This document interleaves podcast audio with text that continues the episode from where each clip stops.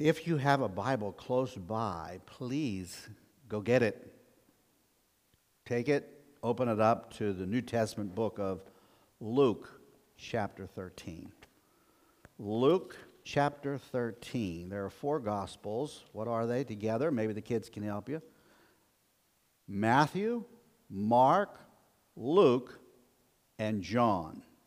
So, if you will, open your Bible to Luke chapter 13, and we're going to begin, begin at verse 22. Luke chapter 13, beginning at verse 22.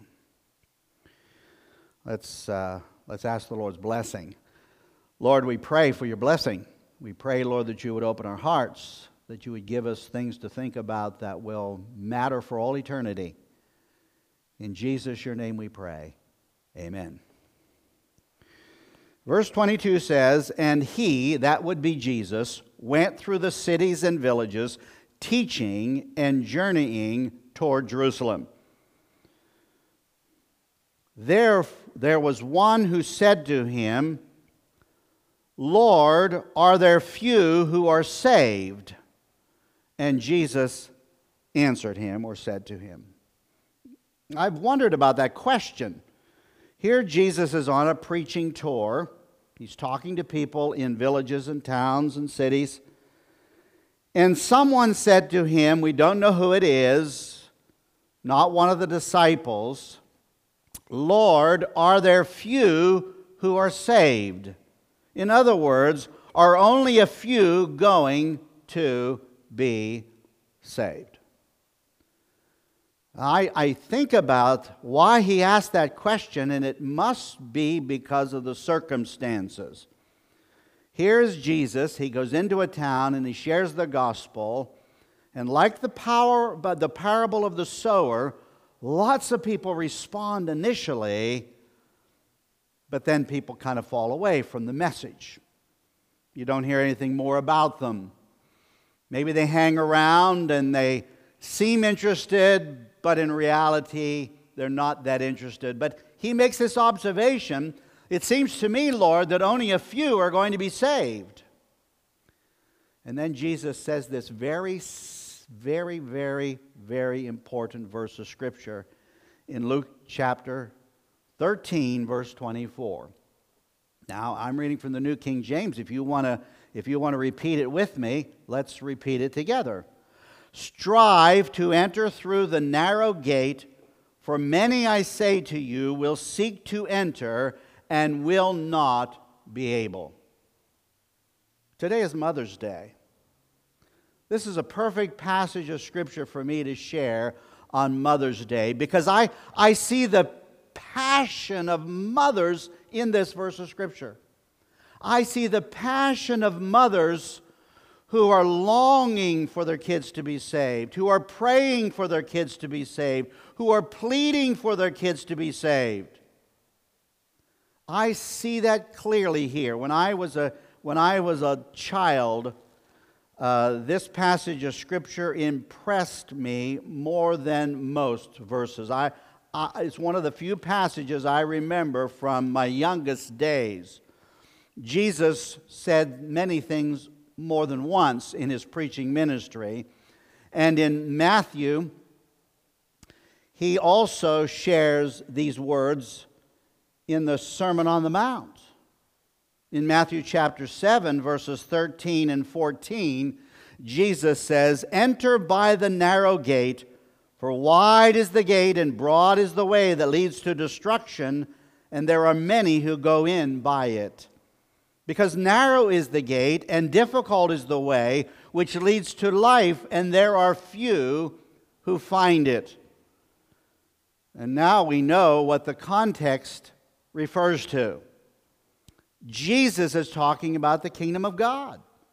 He's talking about the obstacles that are set up in our way to prevent us from entering the kingdom of God. And so Jesus says, Enter through the narrow gate, for many, I say to you, will seek to enter and will not be able. When I think of my own mother and I think of her passion for me to be saved and to, and to serve the Lord, she told me that when I was too young to even remember this, that she would rock me in the rocking chair for hours and hours, praying that the Lord would touch my heart and my life. And she had two babies to, to hold at the same time in that rocking chair. Now, this passage of Scripture confirms what I'm saying to you. Think of the passion of mothers, but think of it, how, eh, eh, think of it in relationship to the passion of Christ Himself. Because at the very last verse that I'm looking at this morning, that I want you to see, it's verse 34 of that very same chapter.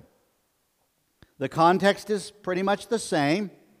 And Jesus says, O Jerusalem, Jerusalem, the one who kills the prophets and stones those who are sent to her, how often I wanted to gather your children together as a hen gathers her brood under her wings, but you were not willing.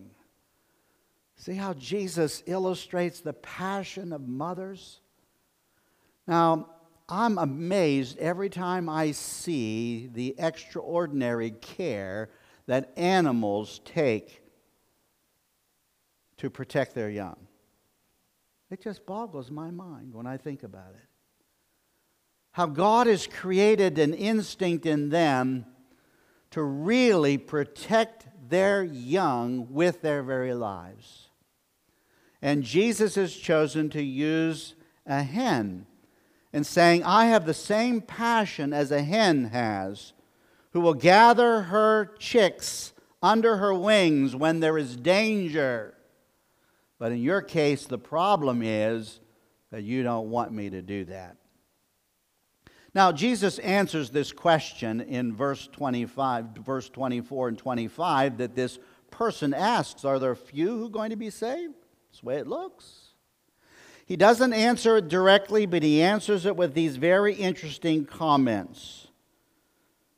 And here's what Jesus says He says, When once the master of the house has risen up and shut the door, and you begin to stand outside and knock at the door, saying, Lord, Lord, open for us, and he will answer, he will answer and say to you, I do not know you. I do not know where you are from. Think about that for a minute. Because what Jesus is doing in answering the question is saying many are going to try to enter the kingdom of God after it is too late.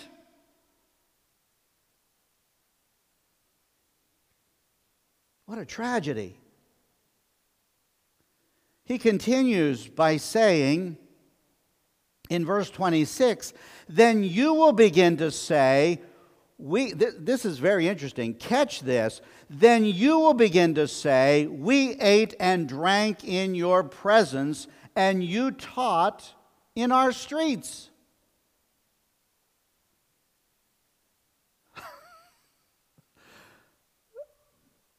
Rubbing shoulders with you, Lord, is not new to us.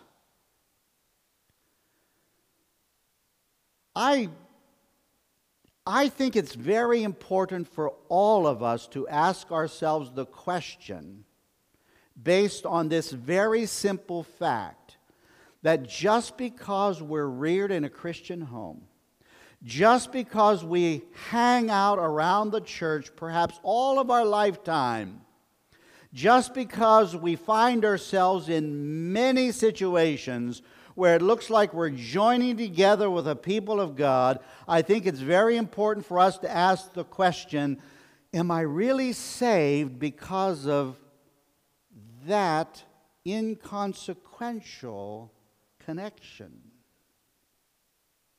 Jesus said it, not me.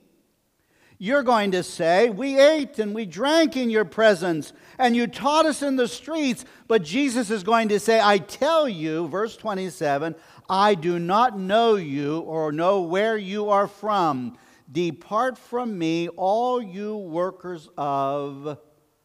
And he uses a very strong term when he says this you workers of iniquity. You ever ask yourself the question why they're even bothering to knock in the first place? After the fact? The door's already closed, the opportunity's already gone. The invitation, the last invitation, has already been given, and you have people knocking on the door to get in, but it's too late. Why do they want in? When did they realize their mistake? What happened in their lives to cause them to say, Oh no, I have made the worst mistake in all of my life. I have piddled around with the truth of God's word for years, and I've never personally responded to it in my heart. And it has made no difference. I look good, but my heart isn't changed. Back in Noah's day, when God shut the door of the ark, I can understand the circumstances there. It begins to rain and the water begins to rise. I can see people knocking on the ark. But see, the problem in our day and age is we are not going to understand our mistake till after the fact. That's the real problem here. And we have this mentality this mentality that I can sow my wild oats and I can worry about the Lord later. I can leave home like the prodigal son and I can return after a life of uh, iniquity, as the Lord says. I can procrastinate. I have time.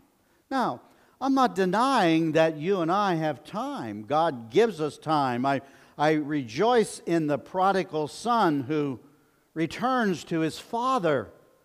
I rejoice in that. But the problem is that procrastination is going to creep up on many, many people, and they're going to find themselves knocking on a door after it is too late.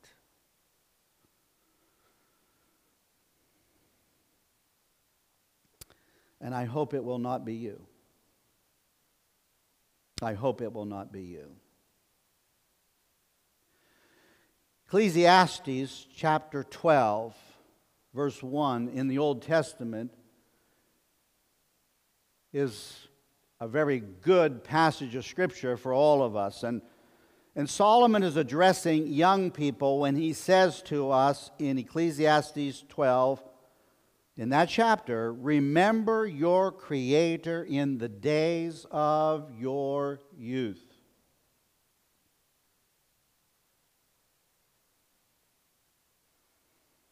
Don't wait.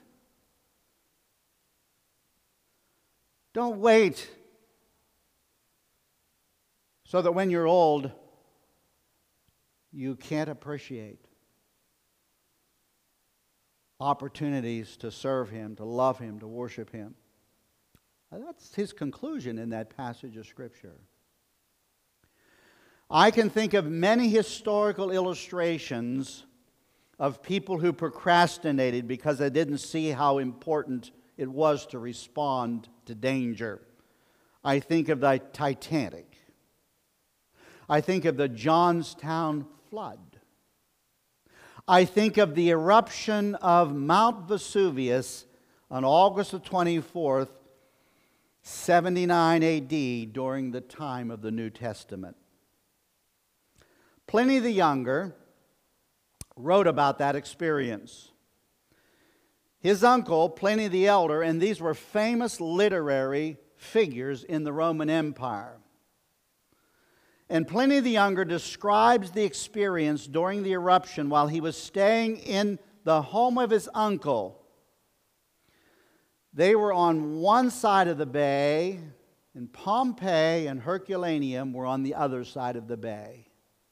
And Pliny the Elder was responsible for a number of ships commissioned, he was commissioned to use for the Roman government. And so, when he talks about his experience, and he writes this to his good friend Cornelius Tacitus, who is a famous Roman historian, and when he describes the happenings late in August of 79 AD, here's how he describes it My uncle was stationed at Misenum in active command of the fleet. On the 24th of August, in the early afternoon, my mother drew his attention to a cloud of unusual size and appearance hovering over Mount Vesuvius.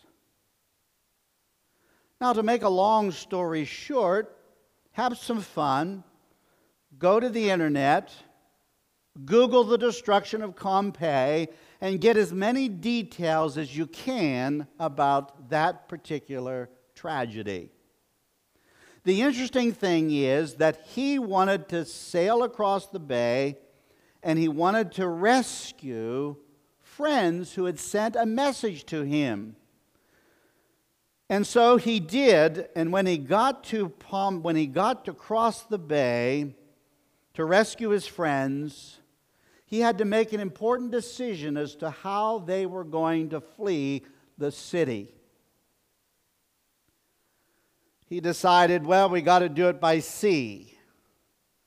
And the tragedy is that when he got to the house of his friends, he stayed there and stayed there and stayed there and stayed there. Slept overnight there, had them draw a bath for him. The next morning, the ash that was coming down on the city was getting so bad that they decided they needed to get out of their house cover their heads with pillows to protect themselves. And to make a long story short, Pliny the Elder never made it. He died. Some of his friends lived to tell the story. But I say that to actually share with you the fact that there were thousands of people in the city of Pompeii who never left they decided to hunker down. And they were buried in the ash of that volcanic eruption. Notice what Jesus says in verse 28.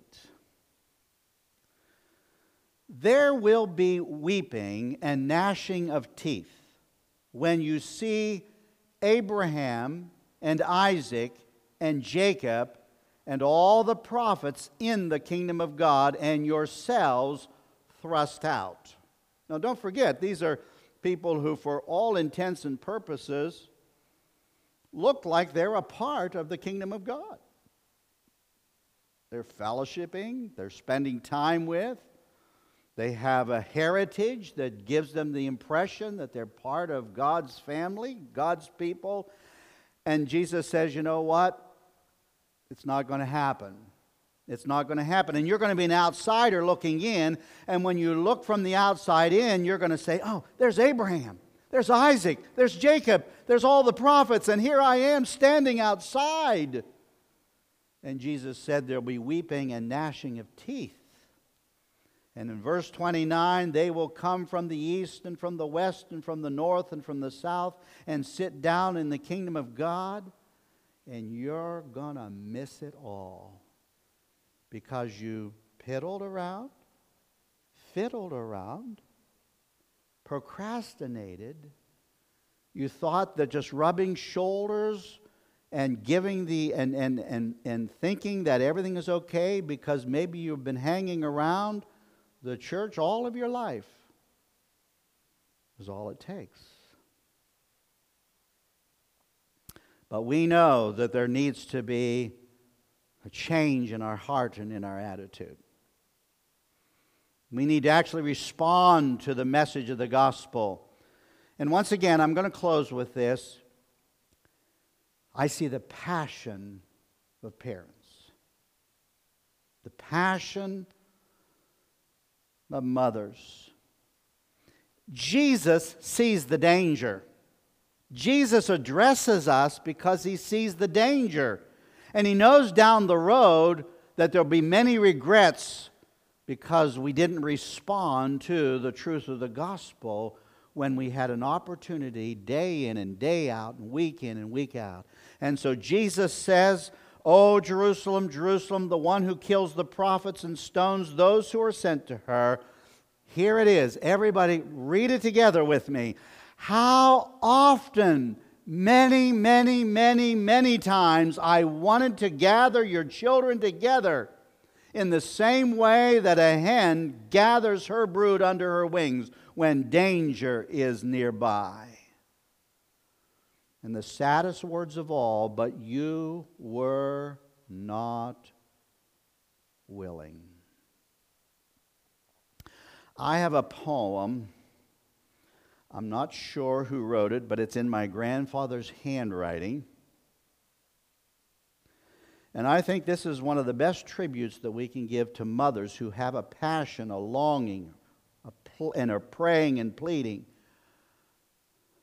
for their children. Mothers are to be commended for lots of things, but there's nothing more important than a mother being commended for desiring her children to be saved. So let me read this as I close this poem Are All the Children In? I think oft times as the night draws near of an old home on the hill of a yard all wide and blossom starred, where children played at will. And when the night at last came down, hushing the merry din, mother would look around and ask, Are all the children in? Tis many and many a year since then, and the old house on the hill no longer echoes to childish feet, and the yard is still so still. But I see it all as the shadows creep, and though many years have been since then, I can hear my mother ask, Are all the children in? I wonder if when the shadows fall on the last short earthly day, when we say goodbye to the world outside, all tired with childish play. When we step out into that other land where mother so long has been, will we hear her ask, just as of old, Are all the children in? Think of the tears. Think of the prayers of moms who know the danger of procrastination. Think of the longing. They deserve a lot of respect and honor, do they not?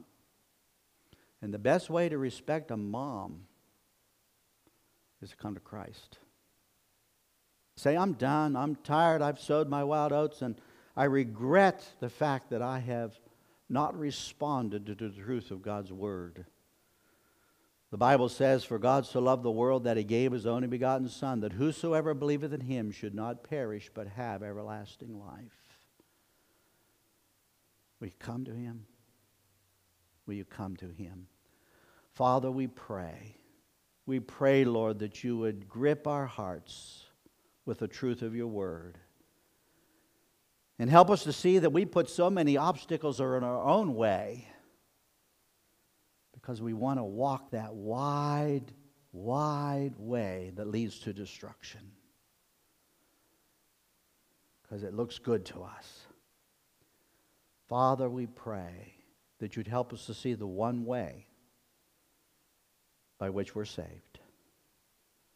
Jesus, you said to us that you're the way, the truth, and the life. No man comes to the Father except through you. Help us to receive it. Help us to believe it. Help us to embrace it with all of our hearts without wasting another moment. Amen. Amen. Let's sing together as we close our service. Into my heart, into my heart, Lord Jesus. And if you don't know the Lord as your personal Savior, will you come to Him? Will you say, Lord, you died on the cross to pay the penalty for sin. I want to know that that penalty was paid in my behalf and that my sin can be forgiven. through my personal faith in Christ. Let's all sing it together into my heart, into my heart, Lord Jesus.